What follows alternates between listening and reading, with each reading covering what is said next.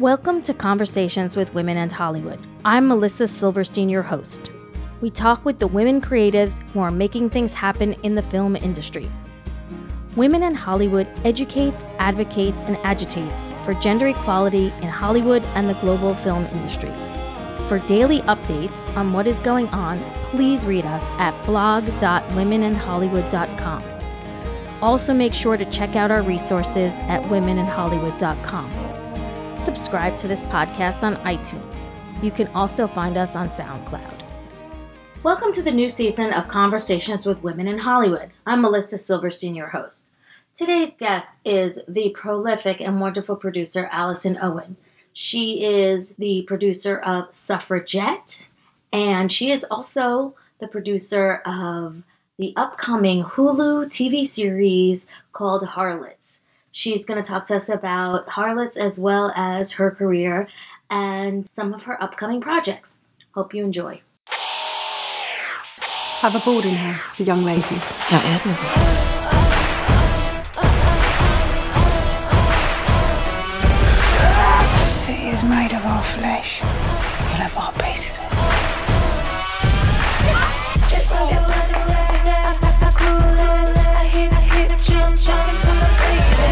I offer you love. For a harlot, that doesn't exist.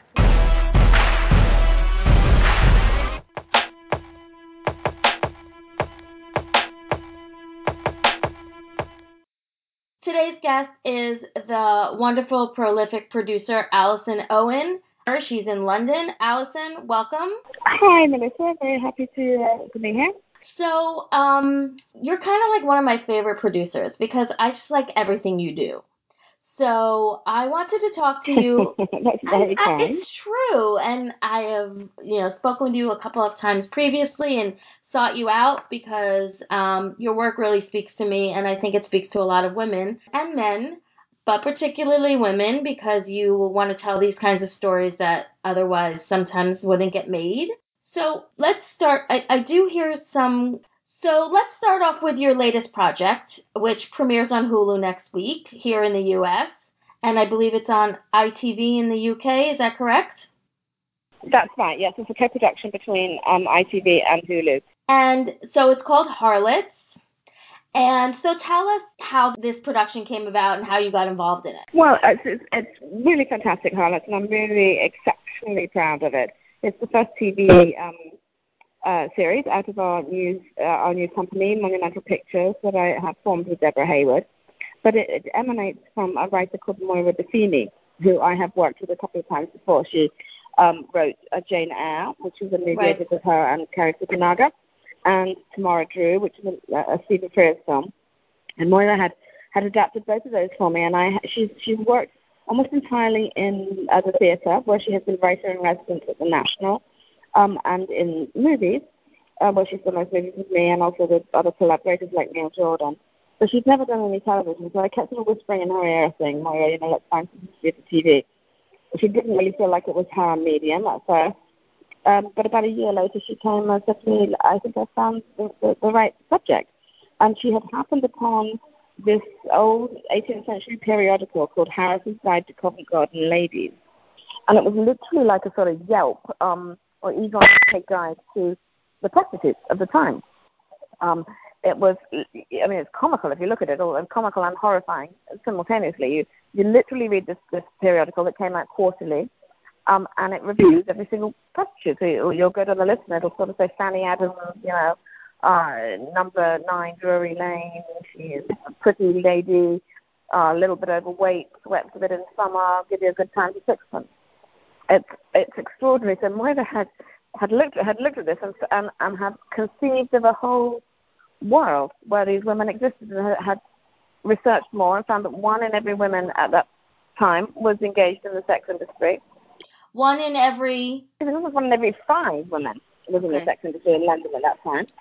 And London, it was the sex industry was making as much money for London as the dock. So London was literally being built on the backs of these women. Um, and she wanted to tell their story. And you know, prostitutes and brothels are, are not a new subject, as we know, in, in, in, in films and TV and novels. They're a very familiar trope.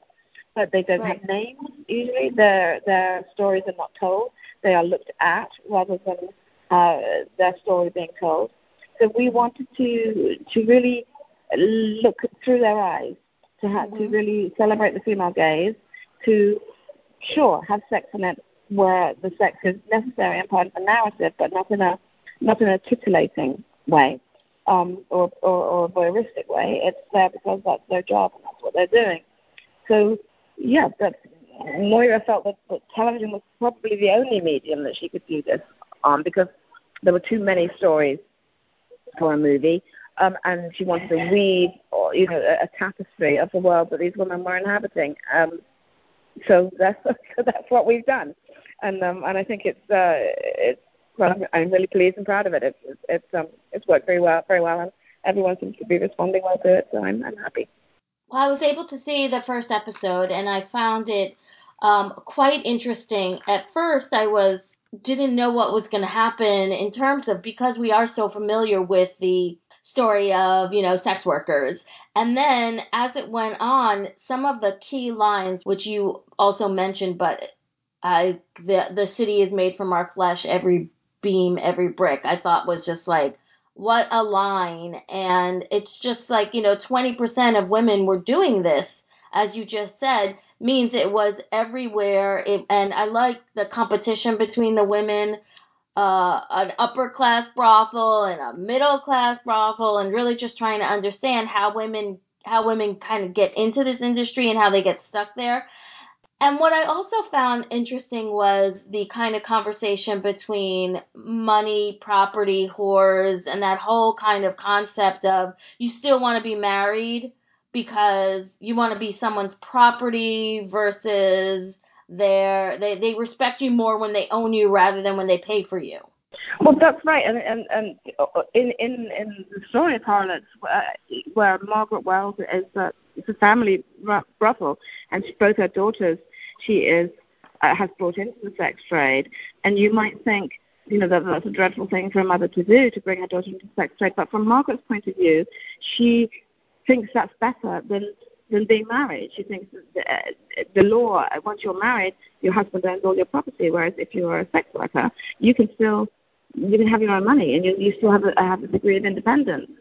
So mm-hmm. from her point of view, she thinks that she thinks she's doing her daughter a big favor, and it's right. an interesting uh, you know, line of thought because it's it, what surprised me when we started researching that period was how how out in the open it all was. I think because of the Victorian period, which intervenes between the Georgian period and, and, and our own culture, one tends to think it was all swept under the carpet and behind closed doors. But it wasn't at all in the Georgian period. It was, you know, what the, the right of a young man to go out whoring, um, and these women would be taken to the theatre instead of the wives. The wives would be you know, kept at home or in the country, whereas the sex workers were actually having uh, a lot more freedom and a lot more. I mean, I hesitate to say fun, but they were having a better time than the wives who who were really 100% lock, stock, and barrel owned by their husbands and stuck at home. But she also kind of made her sick at the same time, which was very yeah. interesting. Yeah. Um, knowing you know what she was doing. Yeah.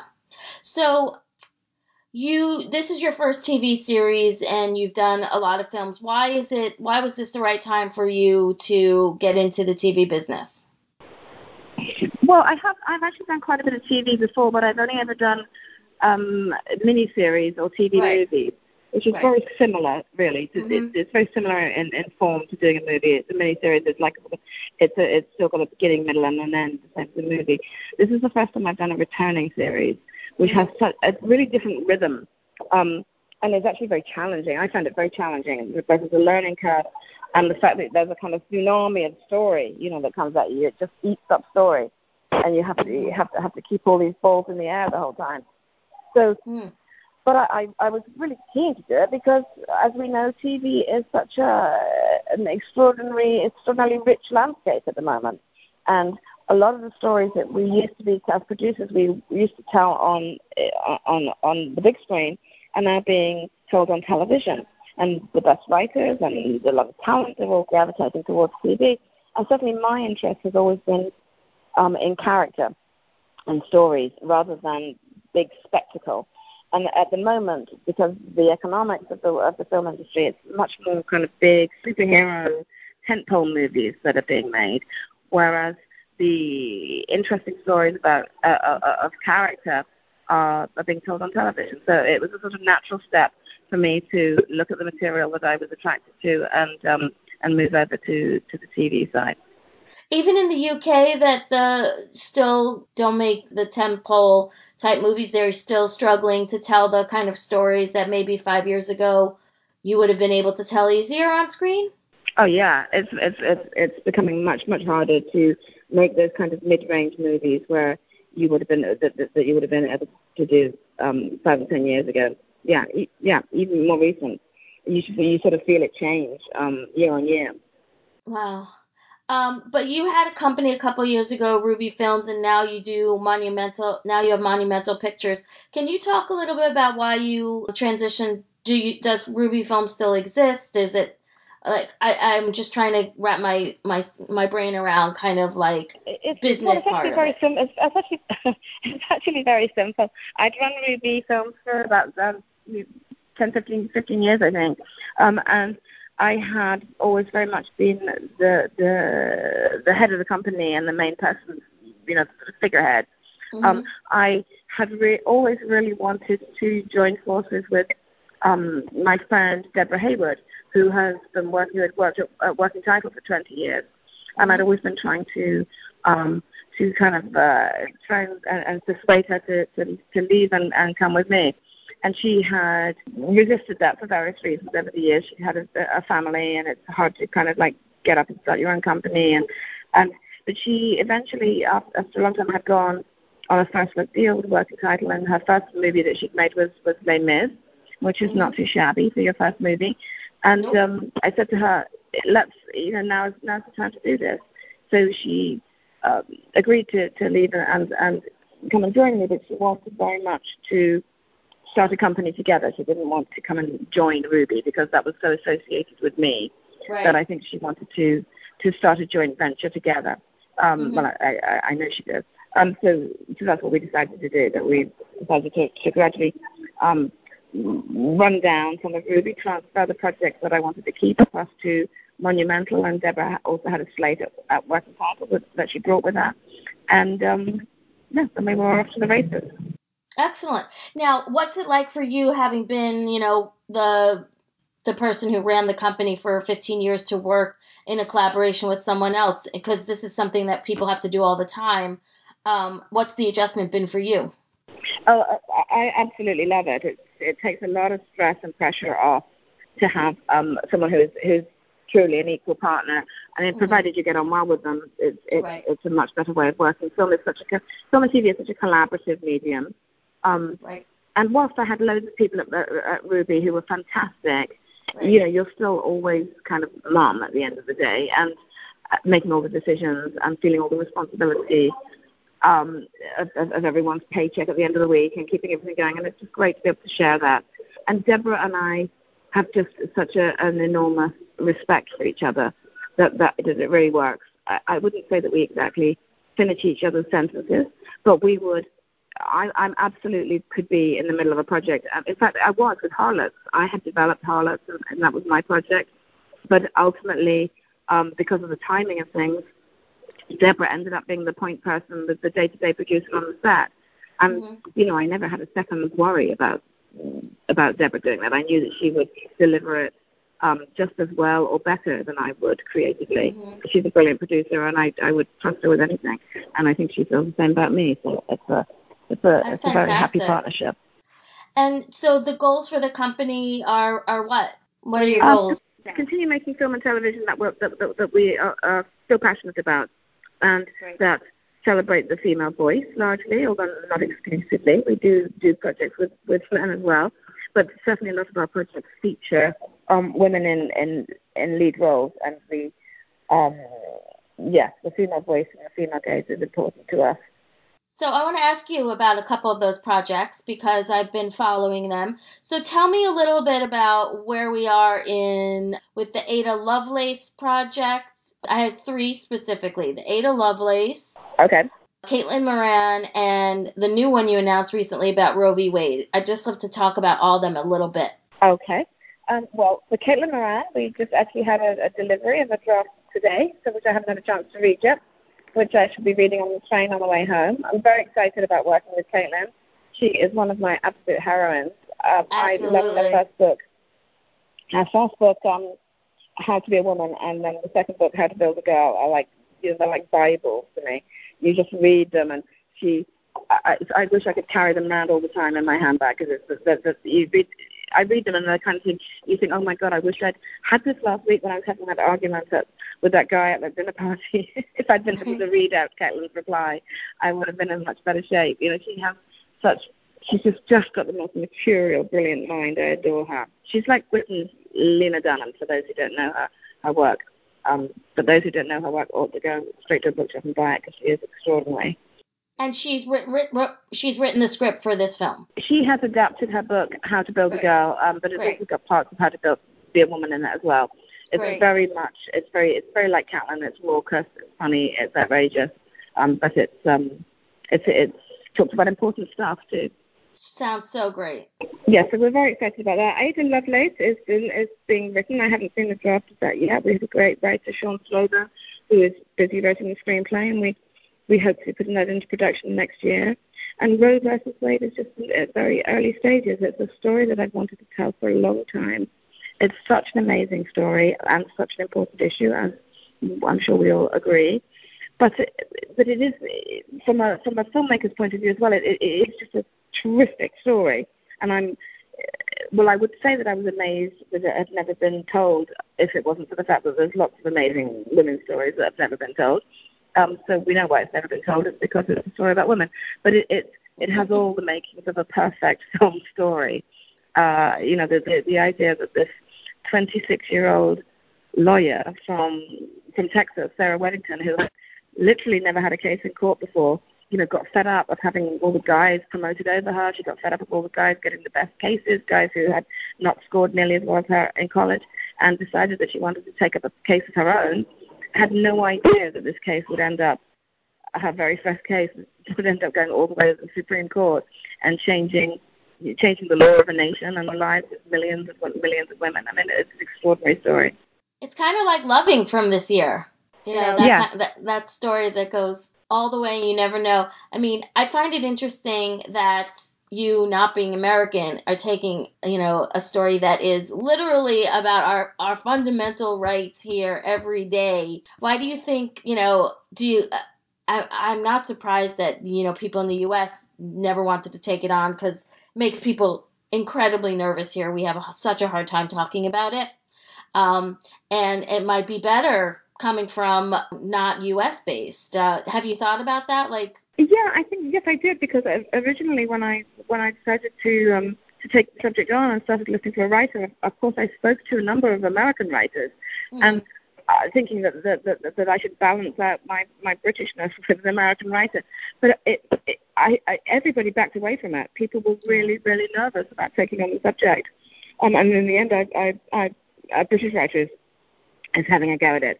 Um, and I think uh, when I saw how nervous, and I and, and I spoke to various studios and financiers about it uh, in America, again, all really really nervous, didn't want to touch it. Um, it's a very incendiary topic um, for you guys. So I felt like, well, you know, Steve McQueen made 12 Years a Slave. You know, maybe sometimes it takes someone from outside the culture to to really uh, be able to see it with some clarity. And mm-hmm. Uh, it's an important story and it needs to be told, and, and maybe it has to be someone outside it to tell it. Yeah, I, I, I think you could be right. What do you think the way the business is going in terms of women and women's stories and women's gaze and all those kinds of things? Do you feel some better momentum now, or do you feel, you know, what what is your what is your sense being in the trenches every day? I think there's definitely some better momentum. I think it's not always from the um, from the from the right motives. I think a lot of it's a fashionable thing at the moment. You know, I was talking to two writers yesterday who were who were fed up because they they have had this project in development with uh, with the American producer for some time, uh, you know, white male, and they haven't been able to find a director, and, and now he is saying to them, we have to get a, you know, we can only greenlight this project if there's a female director. And they're, they were frustrated. They were like, you know, it's just because it's fashionable, or it's the, the you know, people got some quotas to sell. But I kind of feel like, hey, whatever it takes. If it's fashionable, right. it's good. It used to be not fashionable. So if it's fashionable, let's take advantage of it. Let's change things while uh, while people want to, because these moments don't last very long. So we have to kind of implement them and and, and, make it part part yeah, of the institution before before before the Mexican wave moves on. You know. It's true. It's true. So do you um in in closing, do you have any thoughts or advice that you want to share with people who are, you know, trying to take advantage of this moment and, you know, and also what to do once it passes because it will pass? Yes, it definitely it definitely will pass. I think at the moment there is a, a moment where there's a drawbridge being let down, and so my advice would be to scramble up that drawbridge as quickly as possible, um, and you know, bluff, be a great bluffer so you have more experience than you can. Magnify what you've done because ultimately instinct and talent will will carry you through. Um, take a deep breath and, and, and, and jump on board would be my advice. Don't hesitate. That's great. So we're going to encourage everybody to start watching um, Hulu uh, Harlots on Hulu this coming week, and also if you're in the UK, please do. I hope they do. It, it, I, I'm really proud of it, and I think anyone who watches it will, will get a lot out of it watching those gutsy women. Um, and Absolutely. I found one thing I will say: so the first time I saw the cut, the first cut of Harlots, I was expecting it to be, um, you know, challenging and exciting because those were all the words that we'd used when we were making it. But what I didn't expect, my first experience of watching the first cut was that I found it so relaxing. I found it really relaxing watching something entirely through a female gaze about mm-hmm. women for women because mm-hmm. you spend so much of your time as a woman uh, reconstructing everything you're watching because it's actually been made with a male gaze and you have to kind of reinterpret it and refract it mm-hmm. before you can um, you can understand it. And we always forget how much hard work we're doing all the time, going around right. seeing, seeing the world in that way. And it's actually quite relaxing when you see this piece and you're like, yeah, this is for me. I can just sit back and enjoy it. Awesome. Well, I appreciate your time and uh, best of luck, and I hope to see you soon. Thank you. Thanks, Melissa. All right. Bye. Thank you for listening to Conversations with Women in Hollywood. For more podcasts and daily updates, please go to blog.womeninhollywood.com. For resources, to subscribe to our weekly newsletter, and to help support the work of women in Hollywood, please go to our website, womenandhollywood.com. Thank you. This podcast is produced by Adam Shartoff. Music is by Laura Karpman.